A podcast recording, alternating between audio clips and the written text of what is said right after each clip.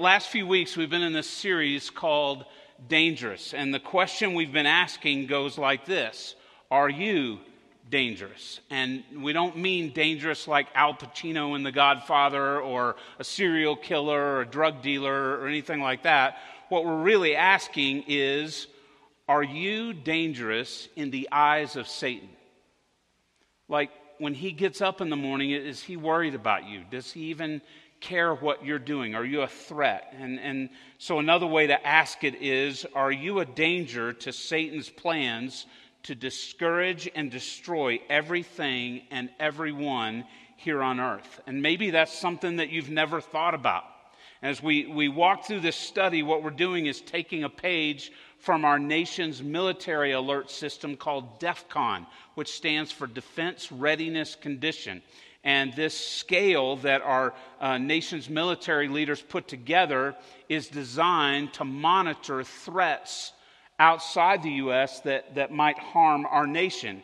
And so uh, we've put together this hypothetical DEFCON system ourselves for the devil. And over this period of, of weeks, we're going to ask this If Satan had his own DEFCON scale, what kind of threat would you be? And again, we've put together three levels, and I want to read them to you real quick, and you just ask yourself, where do I fall uh, on this scale? And they're in descending order, so the lower the number, the higher the threat. They go like this DEFCON 3 is Satan is not remotely worried about you. You are no threat to his plans to discourage and destroy. He, he's just not worried about you because there's no Jesus in your life. You're, it, maybe at one time in your life you handed over the keys of your life to Jesus, but there, there's not a daily relationship there, and you're certainly not positioning yourself to be used by God to impact the lives of others, which becomes a threat to Satan. He's just not worried about you. Then there's DEFCON 2 and it goes like this You've grown in your walk with Christ to such a level that now you occasionally show up on his radar screen, uh, you know, kind of as a blip that comes and goes, but you're not a constant threat, but you're getting it to the point that from time to time he takes notice. And, and again, all this is hypothetical. Like, don't go in the back concordance of your Bible and go, where's DEF CON at in the Bible? It's not there. It's just kind of, you know, we're go with it, okay? Relax, everybody. And so, so then finally, uh, DEF CON 1, the highest level of threat looks like this Satan and his legion of demons are on highest alert because you are making a daily, eternal impact on the lives of others for the glory of God. In other words, you're not perfect, but you're walking it. You're not just coming into church on Sundays and punching your church clock and then patting yourself on the back and say, You're welcome, God. I came to church again today. Hope you enjoyed that and appreciated my favor to you. And, and, and you're way past that. You are walking with God and getting to know Him and learning His Word to such a level that it's starting to change who you are. It's starting to change how you act and how you think and how you treat other people. And when we do that for the glory of God, I promise you, Satan takes notice and he doesn't like it. And he will do everything he can to derail what you're trying to do to honor God in heaven. So I'm, I'm sure you're with me so far. Uh, let, me, let me say this. So, uh, throughout this series, we, we wanted to do something fun. And so we've been each week showing a video of one of our staff doing something that most people would consider dangerous. And let me just give you uh, some review. Week one, uh, I, I actually jumped out of an airplane at 18,500 feet. Uh, it's the highest legal skydive in America. It was dangerous. Most of you would never attempt that. I'm quite proud of it. Last week I mentioned that I will never come up here and wear my skydiving sweatshirt uh, to show off, uh, but I might have worn it three times this week. Uh, and uh, anyway, uh, I jumped out of an airplane. Uh, it was awesome. Uh, week two, Brandon, uh, our worship pastor, he rode this little bull calf thing. It was cute. Um, and then last week, Jamie, our social media director, rode this little swing like thing, like picture the kiddie rides at the fair, you know, that go around. It's kind of like that. And and she was pretty scared. Uh, but, you know, I'm not comparing or anything. Um, By the way, if you want to know who's really popular around here, Jamie's video has more than twice as many views as mine and Brandon's combined. So uh, I, am not saying I'm not saying that her video was better or her act was more dangerous. It just means more people like Jamie. Uh, than, than us. So, anyway, this week uh, we asked one of our elders, Chris Patton, he's also our men's pastor, uh, if he would test his mettle uh, at something that a lot of you would consider dangerous, and this is how it turned out. All right, Chris, we've been driving for three hours now. Where are we going? Heading out to a farm here in Alamosa, Colorado. And what will we be doing? It's my turn to be dangerous. Gonna wrestle some alligators. In the middle of nowhere. In the middle of nowhere.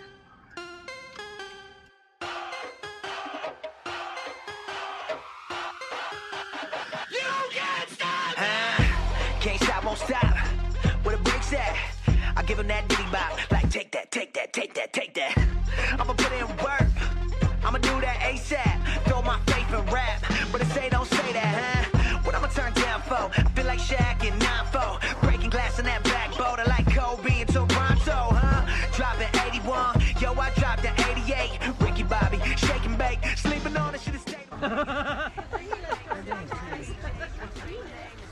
That's the one with no teeth. that's a sock I know, I know. He's sleeping, so. One, two, three.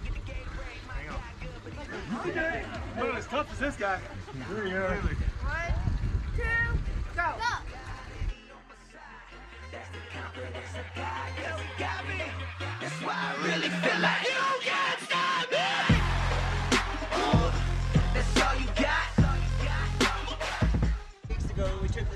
things are strong. Yeah, for little ones. You want us to get on bigger ones? I'm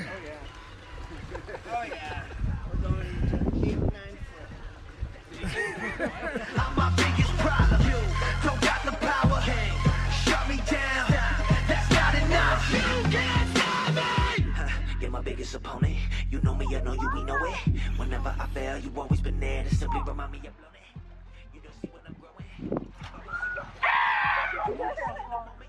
Stage, you never let go. Eh?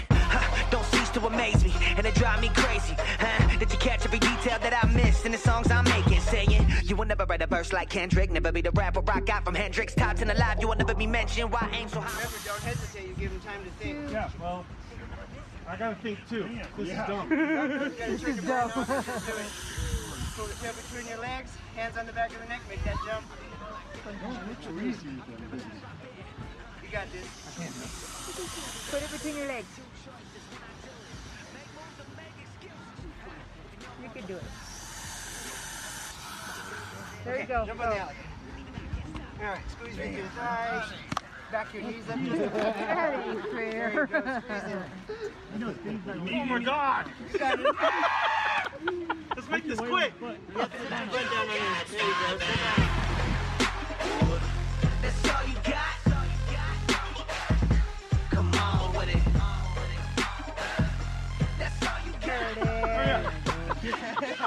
Hurry! You got Shut up, Keely.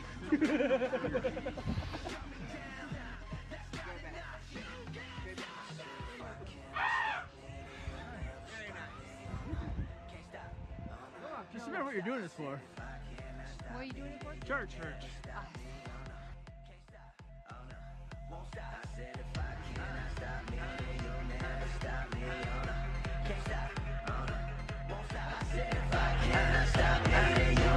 You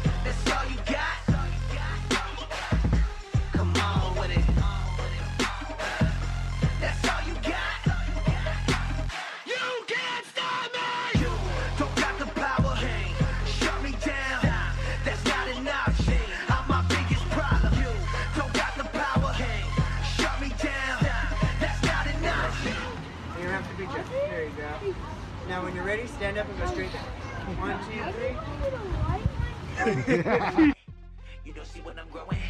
You don't see where I'm going. You only see in the moment. You know my mistakes. You never let go. It. Huh, don't cease to amaze me, and it drive me crazy. Huh? That you catch every detail that I miss in the songs I'm making. Saying you will never write a verse like Kendrick. Never be the rapper I got from Hendrix. Top 10 alive. You will never be mentioned. Why aim so high? Won't survive the trenches. Plus, you a Christian, Andy. They will never listen, Andy. Plus,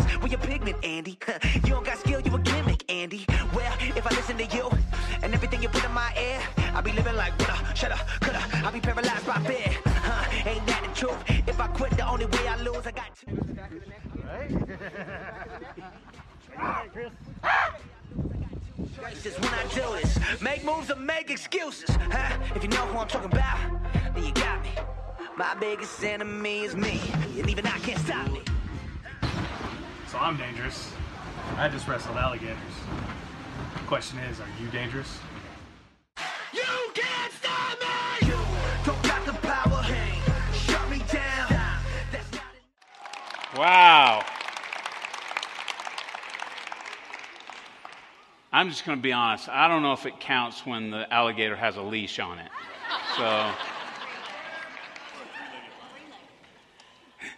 anyway. Hey, so as we've been as we've been walking through this dangerous series, what we're doing is we're taking a look at people in the Bible who, because of their faith and their actions, they prove themselves to be a danger to Satan's plan to discourage and destroy.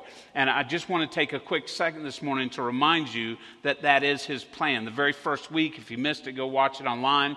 Uh, but we, we walked through what Satan's plan is, and his plan is to discourage you and destroy you. He hates you because God loves you and he hates God. And, and these people that we've been looking at are people who, because of their faith in God, have shown themselves to be a huge danger to what Satan's trying to do. And so last week, we looked at the life of this girl named Esther. An amazing story. She found herself in a really difficult, scary position.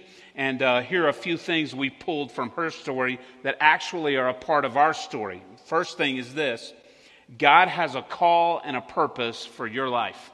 I, I meet so many Christians who uh, believe in God, they want to do what's right, but they've never stopped to ask themselves the question why am I here? Why did God put me here on earth? What, what's my thing? What does He want me to do with my life? Because, and, and I don't know the answer to that. That's something you and God have to figure out. But here's what I do know is He didn't painstakingly, creatively create you just to exist and hang on till heaven. That's not why you're here. You're here for something. And God wants you to do something. And you, you got to start by asking the right questions. Another thing we pulled from the story of Esther is the fact that trusting God probably won't cost you your life because it almost cost her hers. It won't cost you your life, but it will cost you something. And we talked about how hard it is to, to live with open hands and, and, and hold the things that are dear to us with open hands instead of white knuckled clenched fists. Uh, the next thing we talked about is that God knows what you need and when you need it far better than you do. And as a part of the story of Esther, uh, her uncle Mordecai thought, This is it. I'm going to die. I, have received a death sentence.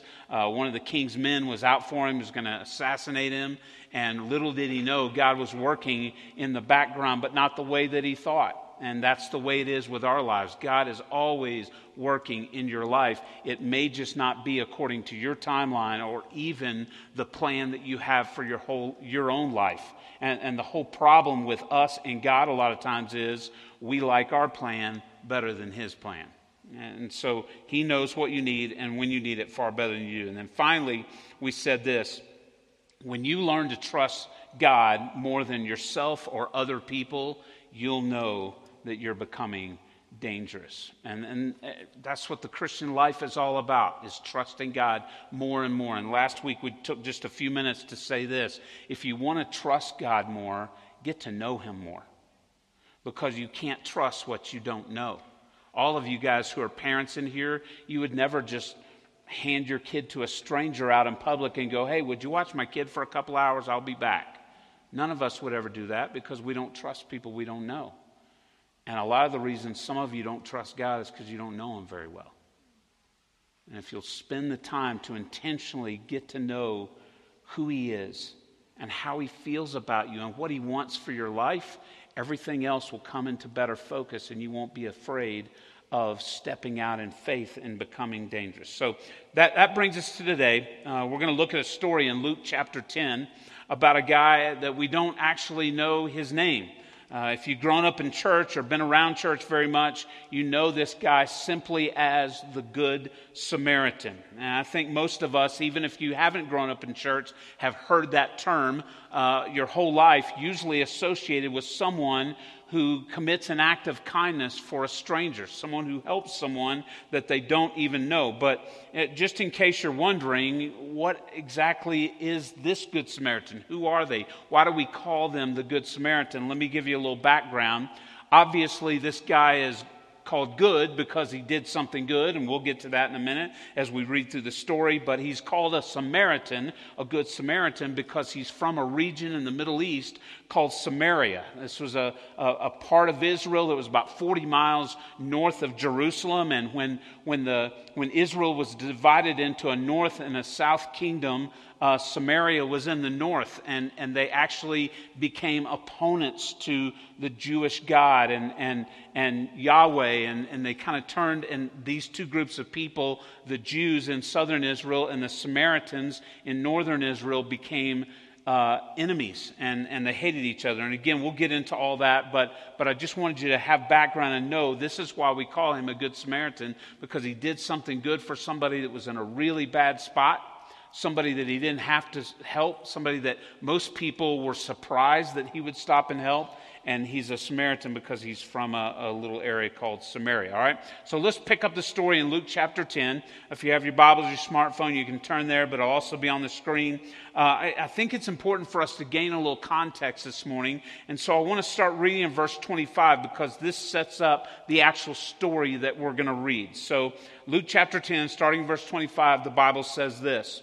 Now, one day, an expert in religious law stood up to test Jesus by asking him this question Teacher, what must I do to inherit eternal life? In other words, he's asking them, Hey, Jesus, what I, if you're preaching this heaven thing, how do I get there? What do I got to do to get into heaven?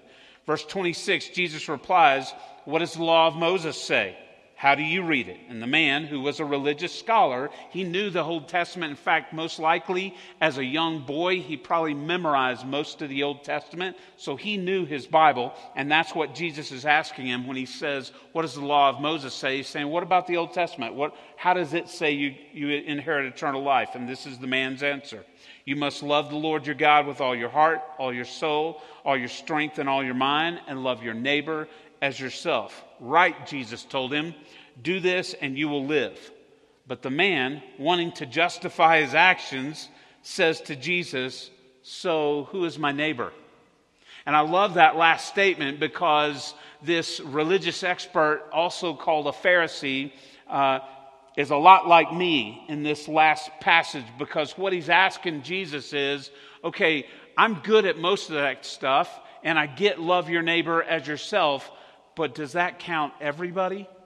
In other words, what he's saying is that doesn't mean her, does it? it I, I'm all for loving my neighbors, but you don't mean him, do you? Because he really hurt me. And, and, and, surely you don't expect me to love everyone, do you? And, and, and so they're going back and forth and having this conversation. And this exchange is important because the story that Jesus is about to tell, right, uh, gives us a picture of what Jesus wants not just somebody thousands of years ago to do, but what he wants you to do every day in your neighborhood, in your family, where you work, on your kids' ball teams, at the gym where you work out. This story is not just a story about some guy, it's a story about you and me. All right, we're going to read the whole story and then we'll come back and break it down. Starting in verse 30, the Bible says this. Now, Jesus replied, remember, he says, Well, who's my neighbor? Do I got to love everybody? And, and by the way, let me just say this. When you ask Jesus a question and he replies with, Let me tell you a story, you're dead. Just, just forget it. Like Jesus is about to, to bring down the wrath of heaven on you and put you in your place. You have no chance. So if if you ever ask Jesus a question and you hear this voice from heaven, let me tell you a story, it's over. Okay? And that's what's about to happen to this guy, all right? Jesus says, A Jewish man was traveling from Jerusalem down to Jericho, and he was attacked by bandits. They stripped him of his clothes, they beat him up, and they left him half dead beside the road. By chance, a priest came along, a pastor of a church. But when he saw the man lying there, he crossed over to the other side of the road and passed him by. Then a temple assistant walked over and looked at him lying there, but he also passed to the other side of the road. Verse 33 Then a despised Samaritan. Remember, I, I, told you that, you know, 40 miles north of Jerusalem, but these two groups of people hated each other. A despised Samaritan came along, and when he saw the man, he felt compassion for him. Going over to him, the Samaritan soothed his wounds with olive oil and wine and bandaged them. Then he put the man on his own donkey, took him to an inn where he took care of him. Verse 35 The next day he handed the innkeeper two silver coins, telling him, Take care of this man. If the bill runs higher than this, I'll pay it the next time I come through. And then Jesus has this moment where he drives home his point. He says to the religious leader, He says, Now, which of these three would you say was a neighbor to the man who was attacked by bandits? The man replied, The one who showed him mercy. Then Jesus said, Yes, now you go and do the same. Now let's, let's take a few minutes this morning and pull some nuggets of truth out of this story.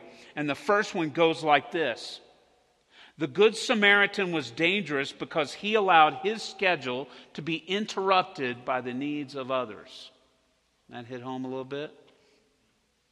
Sometimes when we read about people like Esther or the story of David and Goliath, it's kind of hard for us to put ourselves there because when's the last time that you stood toe to toe with a nine foot giant, right? But this one, this one hits all of us.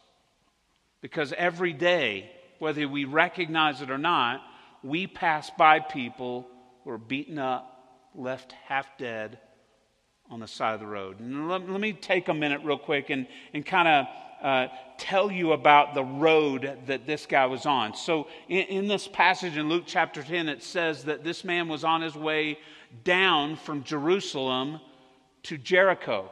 But it's interesting and important to this story to note that Jericho was north of Jerusalem.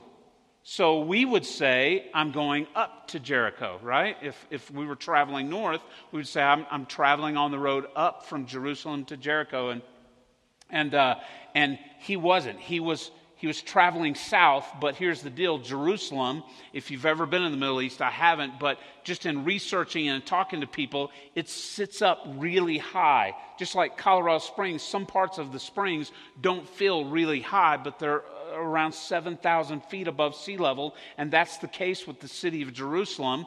And so when, when we say he was walking down, he was descending out of the mountains down into the valley of Jericho, and that's why he was walking down. Now, the reason that's important to remember in this story is that we're not, when he says, you know, when we see things like the priest saw the man lying there and passed by on the other side of the road, we're not talking about woodmen or powers okay? We're not even talking about the, the nice little street in your neighborhood. We're think Gold Camp Road. If you've ever been up there, like a dirt road, and, and it's, it's in the middle of the mountains, there are lots of places for bandits to hide. In fact, I watched a video tour of this region in the Middle East this past week, and the guy that was narrating the video was just blown away by how many caves are in this area for people to, to hide in, and some of these fugitives and bandits. And so they would literally hide and attack people on this road. And the reason is, is because there, back then there weren't a lot of routes from one town to another. You had this road. And, and if you don't follow this road from Jerusalem to Jericho, you're going to just be trudging through the mountains. And so this man probably didn't have much choice. And, and the other thing I want you to know is that the sides of this road aren't uh, a curb, and then nice grassy area. This is a desert region. It's coming out of the mountains down into the desert, so it's really dry and rocky and dusty. And you have the flat road that they kind of uh, cut out, but then off of that, it's kind of look, looks like a ditch, a giant ditch. And so, if you can let your mind go there for a minute, this man who was attacked was beaten up. His clothes were stolen, so he's left naked and basically thrown in the ditch to die. That's what's going on here when, when these men come upon, come upon him, right?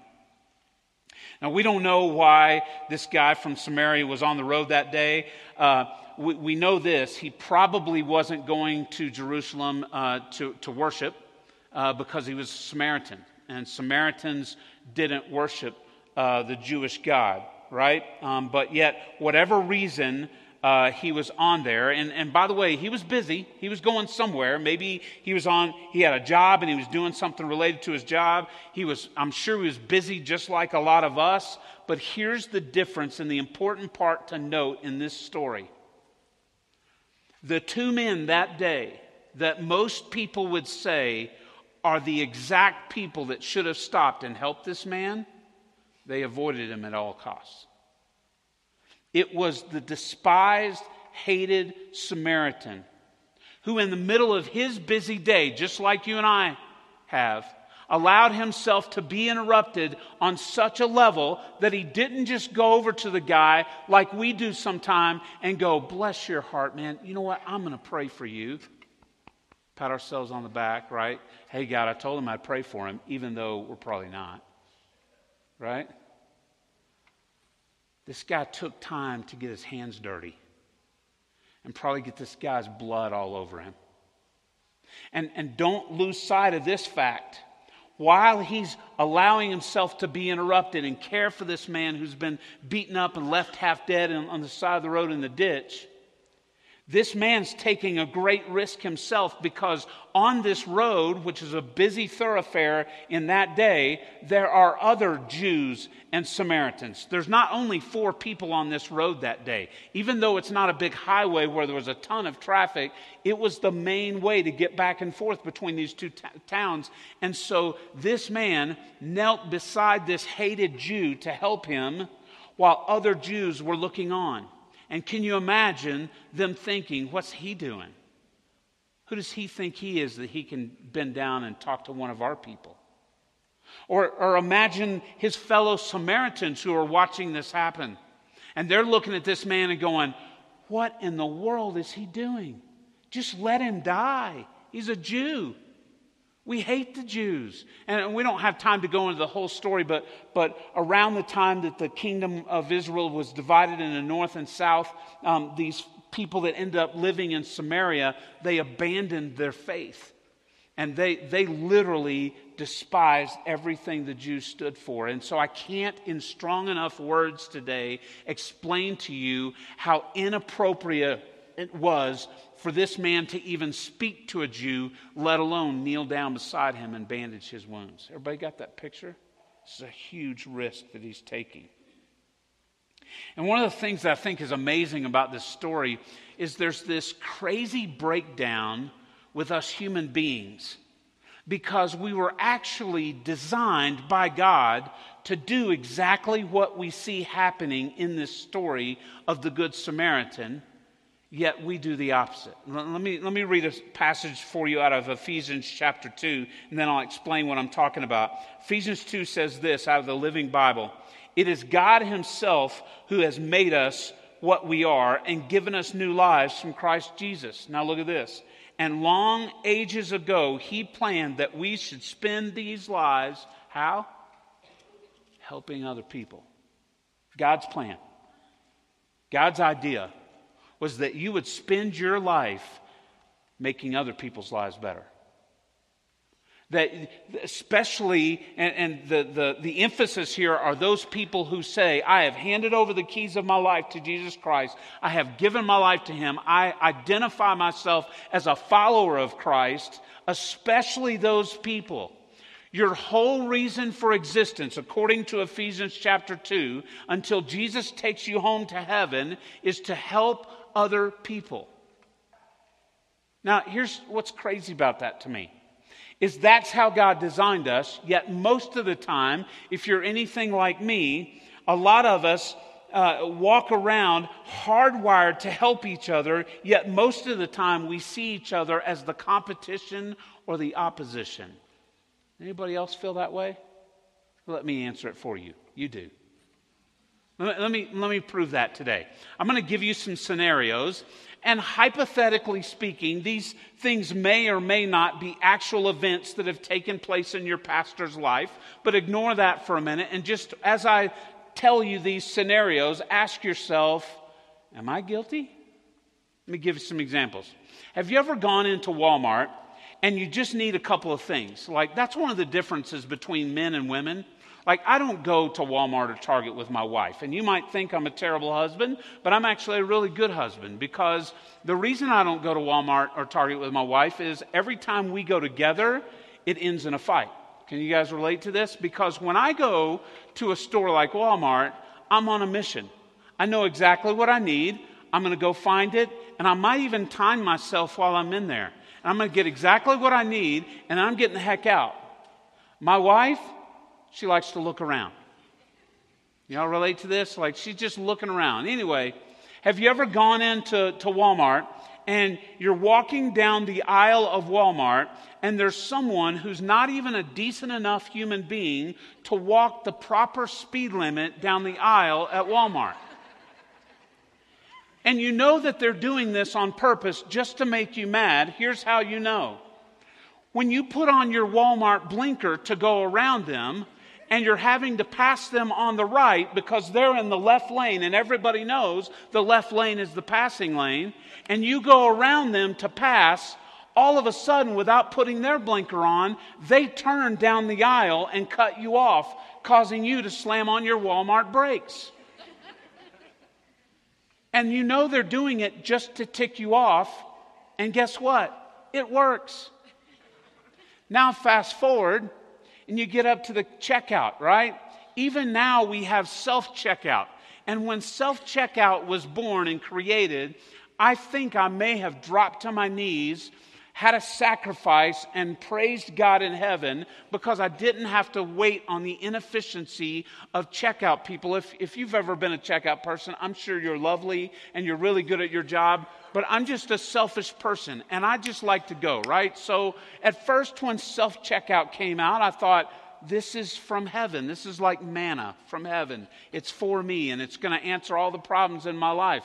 Little did I think, though, that other incompetent human beings were going to choose to do self checkout, right? Now we've created a whole nother problem.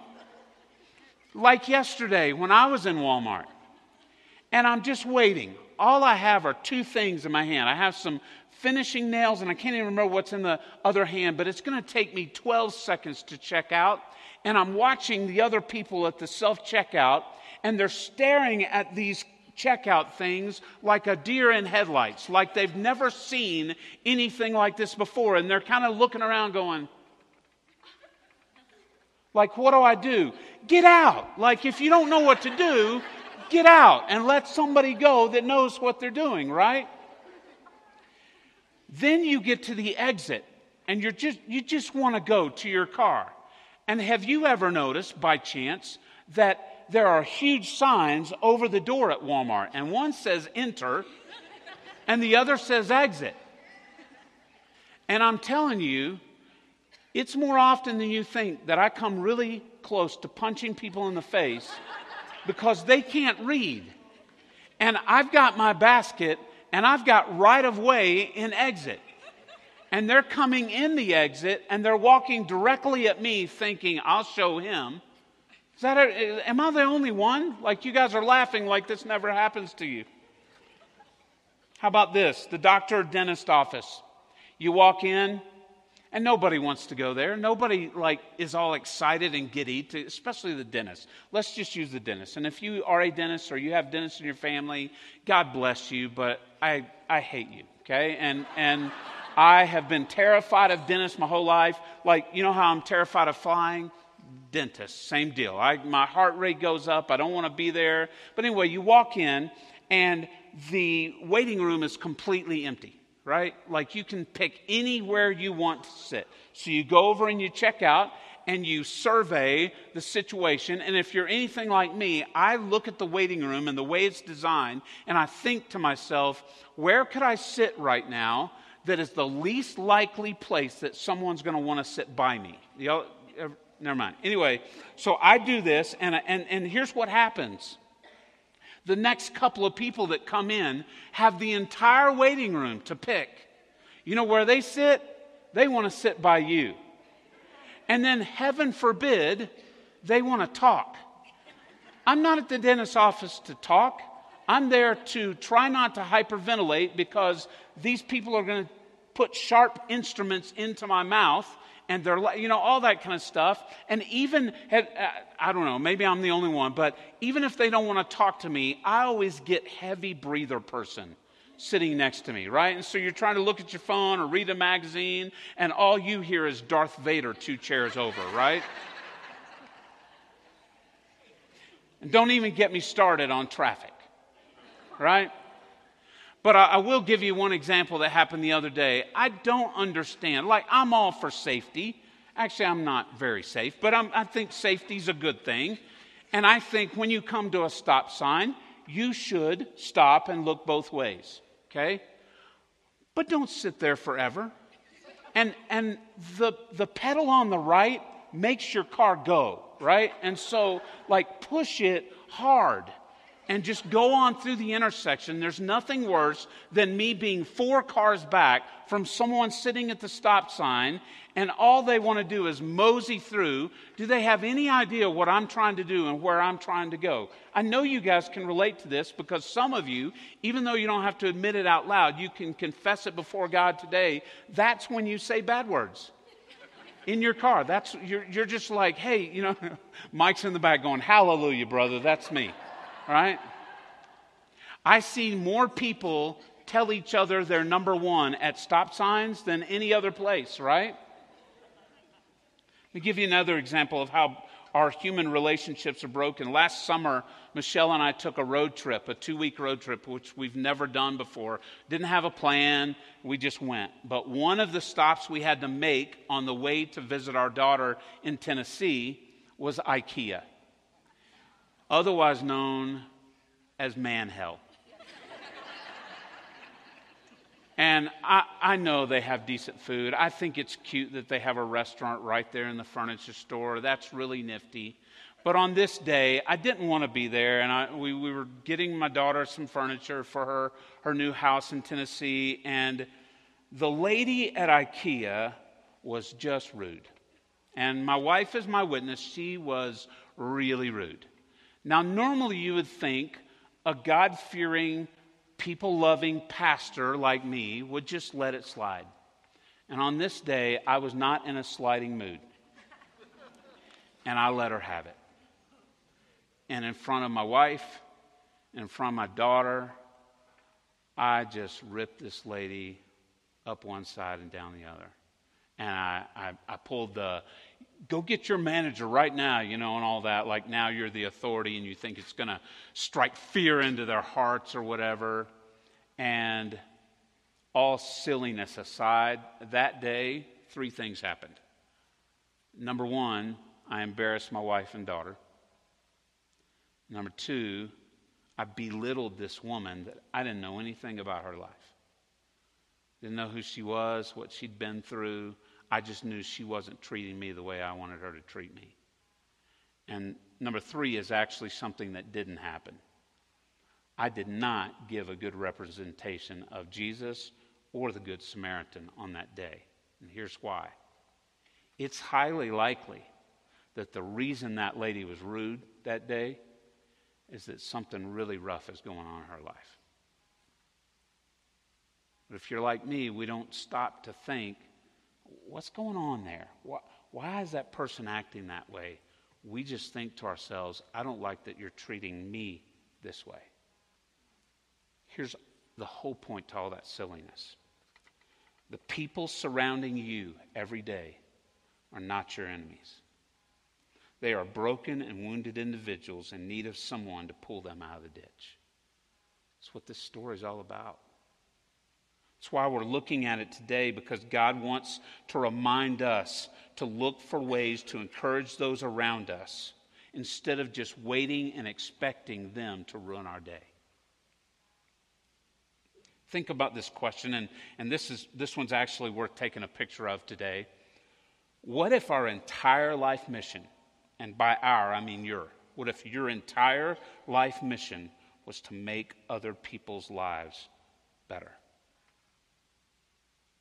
What would our world look like? It would require us to be a lot more patient and, and allow interruptions in our daily life, right? But if you don't get anything else I say today, please don't miss this.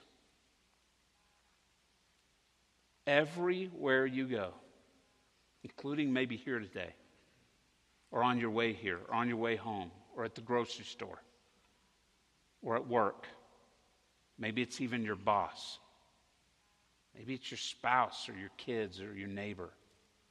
There are people lying in the ditch, and they're just hoping Will somebody stop? And, and the sad part about this story as it relates to Christianity is a lot of people spend a lot of their lives lying in the ditch waiting for someone to stop and help. And the people that pass them by on the other side of the road are the very people that should stop. They're called Christians.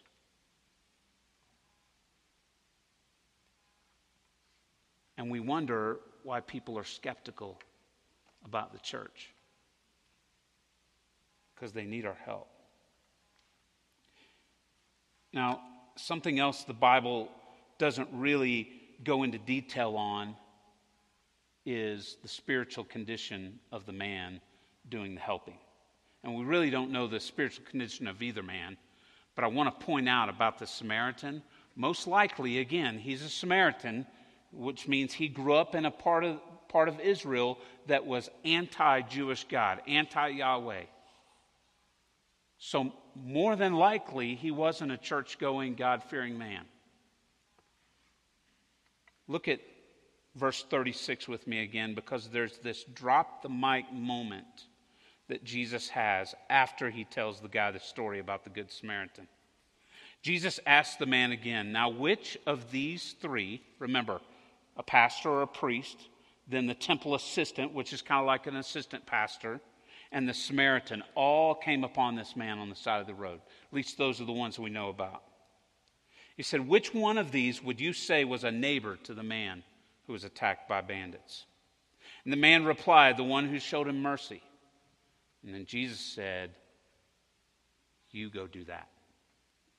And the reason that's a drop the mic moment is because everybody within the sound of Jesus' voice right that moment knows the story and the bitter feud between Samaritans and Jews. They get it because they live it every day. And, and I'm, I'm going to make light of this, but think, okay, like, and what I mean by making light, like, I'm not doing the hatred here justice, but think all the way back to the 1800s and the Emancipation Proclamation. When white people, even though black people now had all the same rights, white people looked at them like they were not even human. And then the same black people who were being abused and taken advantage of of white people, this hate grew inside of them because of the way they'd been treated and, and their people had been treated. Take that hatred that you can relate to as an American and it doesn't even compare to the type of enemies that these two men were. And Jesus knew that when he told the story. And the point he was trying to get across is you don't get to choose who's in the ditch on the side of the road in your life. Because Jesus knew in that moment that most of us, if it's someone we really care about, we'll stop like if it's a loved one or someone that you, you do care about or go to church with or, or, or whatever, if you see them in the ditch, you're stopping. What about your enemies? What about people that hurt hurt you or take advantage of you? or look down on you or mistreat you or dishonest with you. Let me ask you a really tough question this morning. It's not on the screen. Just let it settle over you for a minute. Who in your life is lying in the ditch waiting for someone to help them? Reason I ask you that question is kind of our final point today, and it goes like this You'll know you're dangerous when you're willing to go in the ditch and help someone that you know doesn't deserve it.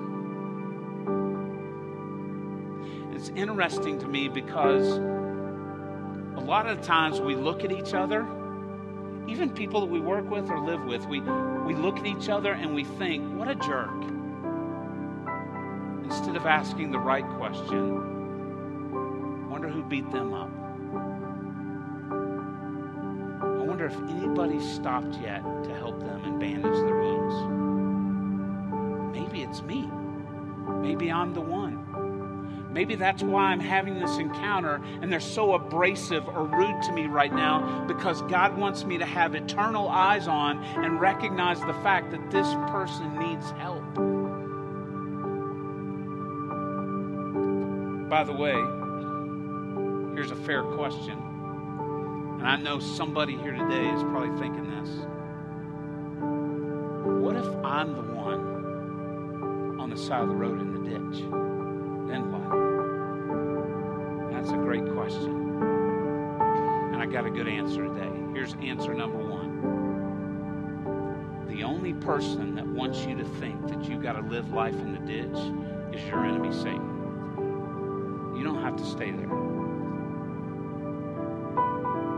Sometimes being dangerous is just getting up.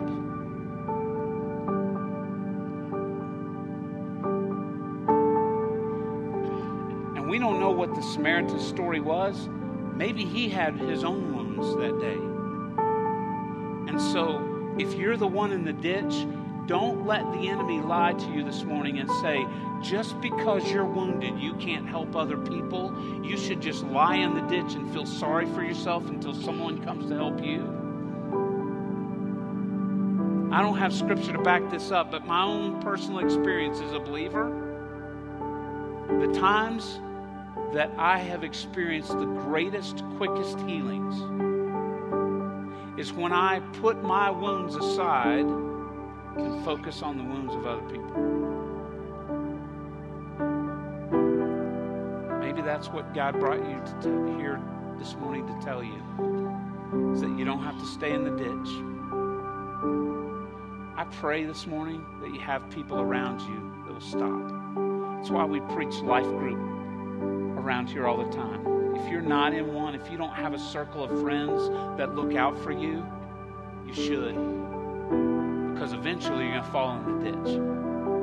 And you need people to crawl in there and help you out. But even if nobody comes, that's not an excuse for you to lie there and say, oh, well, this is my fate, because it's not. You know how I know? Because in John 10 10, Jesus said, the thief comes to steal, kill, and destroy. In other words, the thief wants you to stay in the ditch. But I came that you might have life and have it abundantly. So get up. Get out of the ditch. You don't have to live there. That's what the enemy wants you to think. Are you dangerous? And by are you dangerous, what I really mean today is are you looking for people on the side of the road in your life who need your help? Because that's dangerous. Let's pray this morning.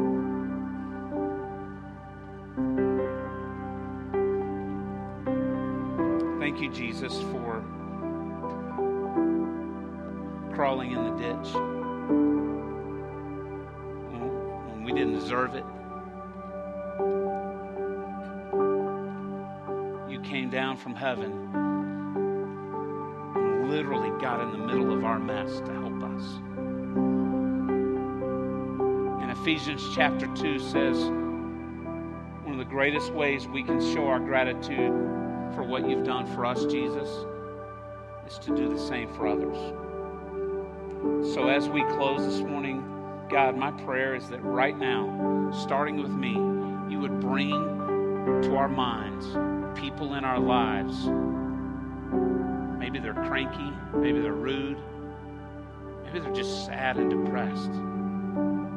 They've been beaten up by life and left on the side of the road, and they need somebody to stop. We bring those faces to our minds so that this week we can be the one who kneels down and gets their mess on us. Doing so, we're not just a good Samaritan like society calls it. Jesus, we're being a picture of you and what you've done for us. Thank you for the truth of your word. May we go live it out today and this week.